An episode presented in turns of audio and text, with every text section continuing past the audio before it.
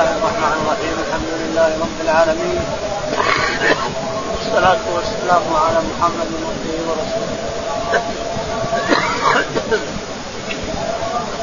يقول البخاري رحمه الله محمد بن أبو عبد الله البخاري رحمه الله باب كتاب الاستئذان باب من نذر في كتاب يحضر كتاب الاستئذان باب من نظر في من نظر في كتاب في كتاب غيره. أخرج الكتاب وقرأه وهو لغيره، الكتاب هذا لغيره.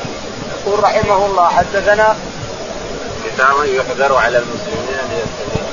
كتاب إيش؟ باب من نذر في كتاب من يحذر على المسلمين ليستدينوا. باب من نذر في كتاب يعني فيه شيء على المسلمين يعني يحذر أن يكون في شيء على المسلمين والصحيح أنه كان في شر كان في شيء على المسلمين فلهذا الرسول عليه الصلاة والسلام جاء الوحي من السماء لأن الرسول عليه الصلاة والسلام لما أراد أن يفتح مكة أعلن أنه سيفتح مكة. فاجتمع اليه جميع من حوله من الناس جميع من حوله من الأعراب وغيرهم حتى اجتمع عشرة آلاف مقاتل. كما عنده عليه الصلاة والسلام عشرة آلاف مقاتل. وقال اللهم يا رب العالمين خذ الأعين عن الناس عن مكة.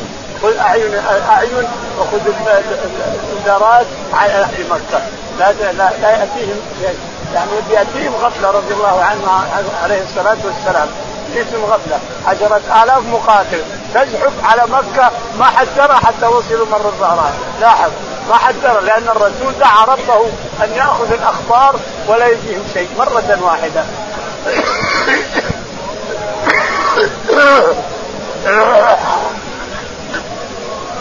حاتم رضي الله عنه شق هذا العهد الذي حذا الرسول عليه الصلاة والسلام دعا ربه عليه.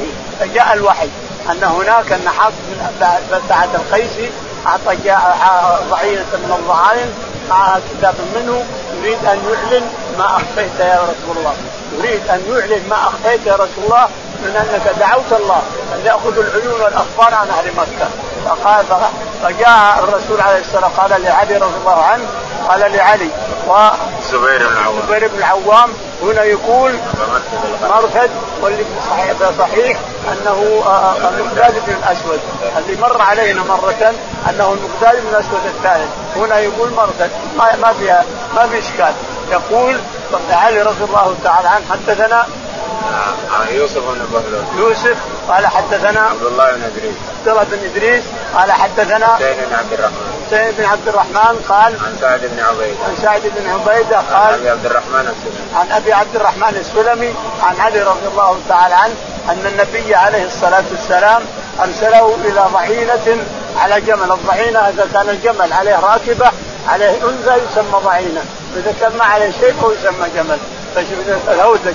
يسمى هودج، يقول فأرسلنا إلى ضعينه تحمل خطاب من حاطب بن أبي بلتعه فقال انتظروها تجدونها في روضة خاص روضة خاص إذا تعديت المدينة كلها.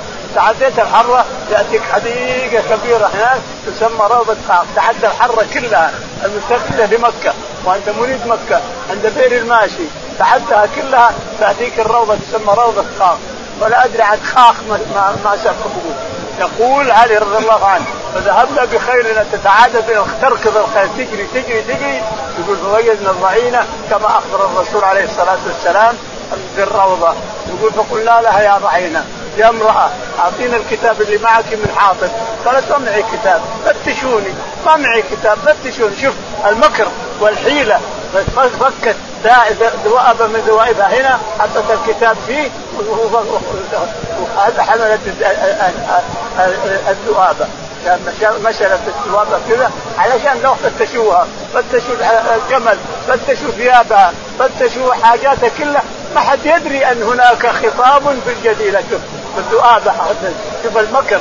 شوف كيف الحيلة علشان لا يوجد فالشاهد أن الرسول عليه الصلاة والسلام قال اذهبوا إلى ضعينة في روضة خاء معها خطاب من بلدعة القيسي فلما وصلوا إليها قالوا يا ضعينة اعطينا الخطاب اللي معك من حاطب قالت ما معي خطاب؟ فتشوني.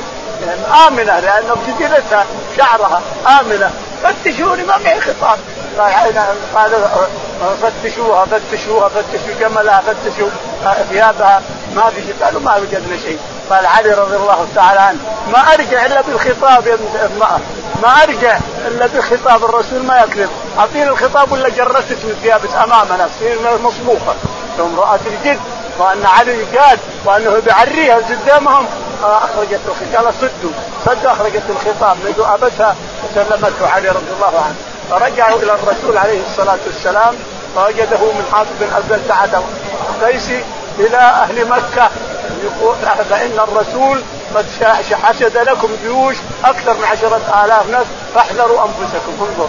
هذا الخطاب معناه تنبيها لأهل مكة واستعزازا لأهل مكة. ليش يا حاطب؟ تعال يا حاطب ليش الخطاب هذا؟ قال يا رسول الله والله ما كفرت بعد اسلامي ولا حضرت الكفر على الاسلام ولكن لي حريم هناك وأطفال وخفت أن يعطاهم الضعف والناس كل إخوانك اللي معك الصحابة رضي الله عنهم.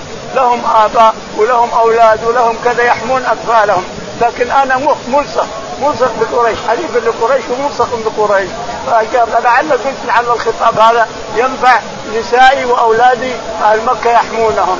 قال لقد قال الرسول عليه الصلاة والسلام الصحابه لقد صدقكم هذا نتركوه قال عمر بن الخطاب ما صدقنا يا رسول الله هذا خان الله ورسوله وخان المؤمنين لازم اضرب عنقه لازم اقتله هذا كلام عمر رضي الله عنه. قال يا عمر وما يدريك أن الله قد اطلع عليه بدر الذي حضروا بدر اطلع الله عليهم وقال اعملوا ما شئتم وقد غفرت لكم. يا عمر إن الله قد اطلع على أهل بدر وقال اعملوا ما شئتم وقد غفرت لكم. هذا وهذا حضر بدر. عاصم من أهل بدر من حضر بدر. فدمعت عين عمر. قال الله ورسوله أعلم. الشاهد ان الرسول سأل ربه أن يأخذ الأعين والاخبار عن مكة. حتى وصل مر الظهران لأن عند وادي فاطمة هنا. مر الظهران عند وادي فاطمة. عشرة آلاف مقاتل. وقال لهم عزمت على كل شخص أن يوقد نار. فوقدوا عشرة آلاف نار. لاحظوا يرعب كفار قريش. عشرة آلاف نار أوقدوها. طلع أبو سفيان رئيس أهل مكة. طلع هو بديل بن برق الخزاعي وغيره معهم مجموعة وطلعوا الجبل رأوا النيران. سبحان الله. عشرة آلاف نار. منين وش النيران هذه؟ هي قبيلة كذا وقال كلهم. لما جاء أبو سفيان أبو سفيان قابل العباس بن عبد المطلب رضي الله عنه. العباس له قرابة. ويحب لا توطأ مكة ولا تذل قريش. فأتى يبحث عن أبي سفيان. فتلاقيا فقال ما هذا؟ قال الرسول عليه الصلاة والسلام عشرة آلاف نفس فتعال خذ العهد منه. لأهل مكة لا يقطعهم الجيش ويحتلونهم فجاء أبو سفيان للرسول وقال له علي أسلم أسلم أسلم قبل يروح راسك أسلم. قال أشهد أن لا إله إلا الله. قل وأن محمدا رسول الله.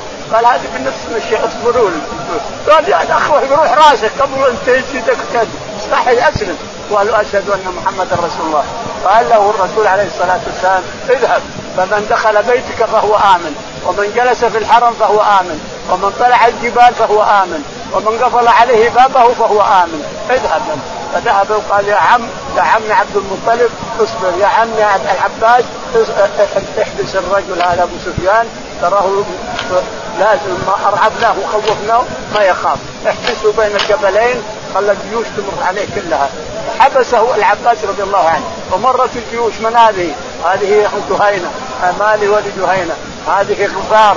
مالي ولغفار هذه حرب. مالي ولحرب هذه كذا وكذا إلى آخره. ثم مرت كتيبه الرسول عليه الصلاة والسلام مع الراية رأية سعد بن سعد بن عباده الخزرجي قيس قيس بن سعد زبير بن عوام.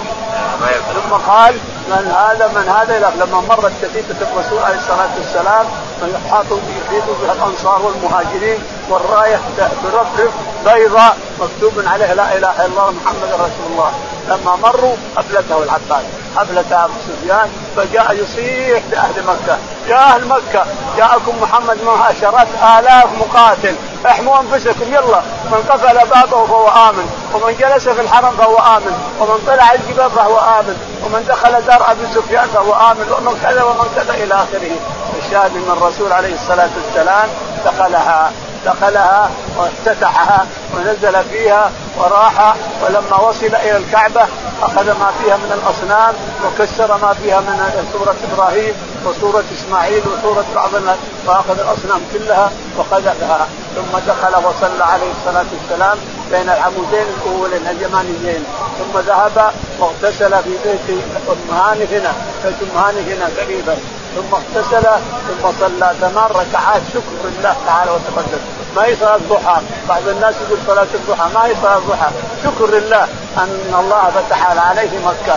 حتى جاءت أم هانئ تستخبره الاثنين يريد علي أن يقتلهما.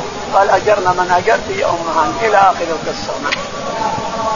باب كيف يكتب إلى أهل الكتاب؟ قال رحمه الله حدثنا محمد بن قاتل أبو الحسن قال أخبرنا عبد الله قال أخبرنا يوسف بن عن الزهري قال أخبرني عبيد الله بن عبد الله بن عتبة أن ابن عباس أخبره أن أبا سفيان بن حرب أخبره أن هرقل أرسل إليه في نفر من قريش وكانوا تجارا بالشام فاتوا فذكر الحديث قال ثم دعا بكتاب رسول الله صلى الله عليه وسلم وقرئ فإذا فيه.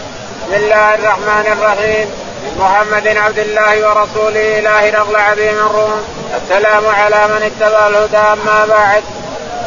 يقول البخاري رحمه الله باب كيف يكتب إلى أهل كيف يكتب لأهل مكة؟ يعني كيف نكتب لأهل الكفر الكفار كيف المسلمون؟ يكتبون الخطابات لأهل الكفار. كيف يكتبونها؟ يقول البخاري رحمه الله حدثنا محمد بن مقاتل. محمد بن مقاتل. قال حدثنا المروزي. قال حدثنا عبد الله بن المبارك المروزي أيضا. قال حدثنا يونس عن الزهري. يونس عن الزهري. قال عن عبيد الله بن عبد عبيد الله بن عتبة بن مسعود عن ابن عباس رضي الله تعالى عنه أن أبا سفيان حدثهم عن حديثه مع هرقل هرقل ملك الروم مليان عقل ومليان فهم ومليان ثقه ومليان سبحان الله العظيم تفكير. هرقل يعني ما ما وصل الملك ما وصل الملك إلا أن العقل كبير والذهن كبير والفهم كبير. والدليل على هذا أسئلة لأبي سفيان، انظر أسئلة لأبي سفيان تدل على عقل كبير وعلى فهم كبير يفهم الأشياء كلها، لما جاء أبو سفيان لما جاء كتاب الرسول عليه الصلاة والسلام نقرا الحديث. حدثنا قرأناه قرأناه يقول لما جاء أبو سفيان إلى جاء الكتاب جاء الكتاب إلى هرقل قال انظروا من فيه من العرب الذي تبع تبع محمد. انظروا وجدوا في دمشق وجدوا في في أظن في دمشق أو في الاردن وجدوا أبو سفيان ومعه عشرة. يرجعون يشترون يتعوضون لمكة. فجاءوا بهم هرقل وهو في الشام في دمشق وهو على كرسيه فدخلوا بهم عشرة. فقال لترجمانه كلهم واحد ظهره ورا الثاني واحد وجهه واحد وجهه هنا على عقابه كل واحد يحط وجهه على ظهر الثاني على وجه التسعة كلكم. وكلهم يا ترجمان. اساله أسئلة فإن كذب فكذبوه.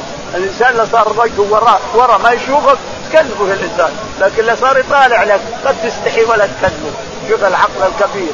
فجعلهم التسعة وراء ينظرون إلى كل واحد ينظر إلى ظهر الثاني.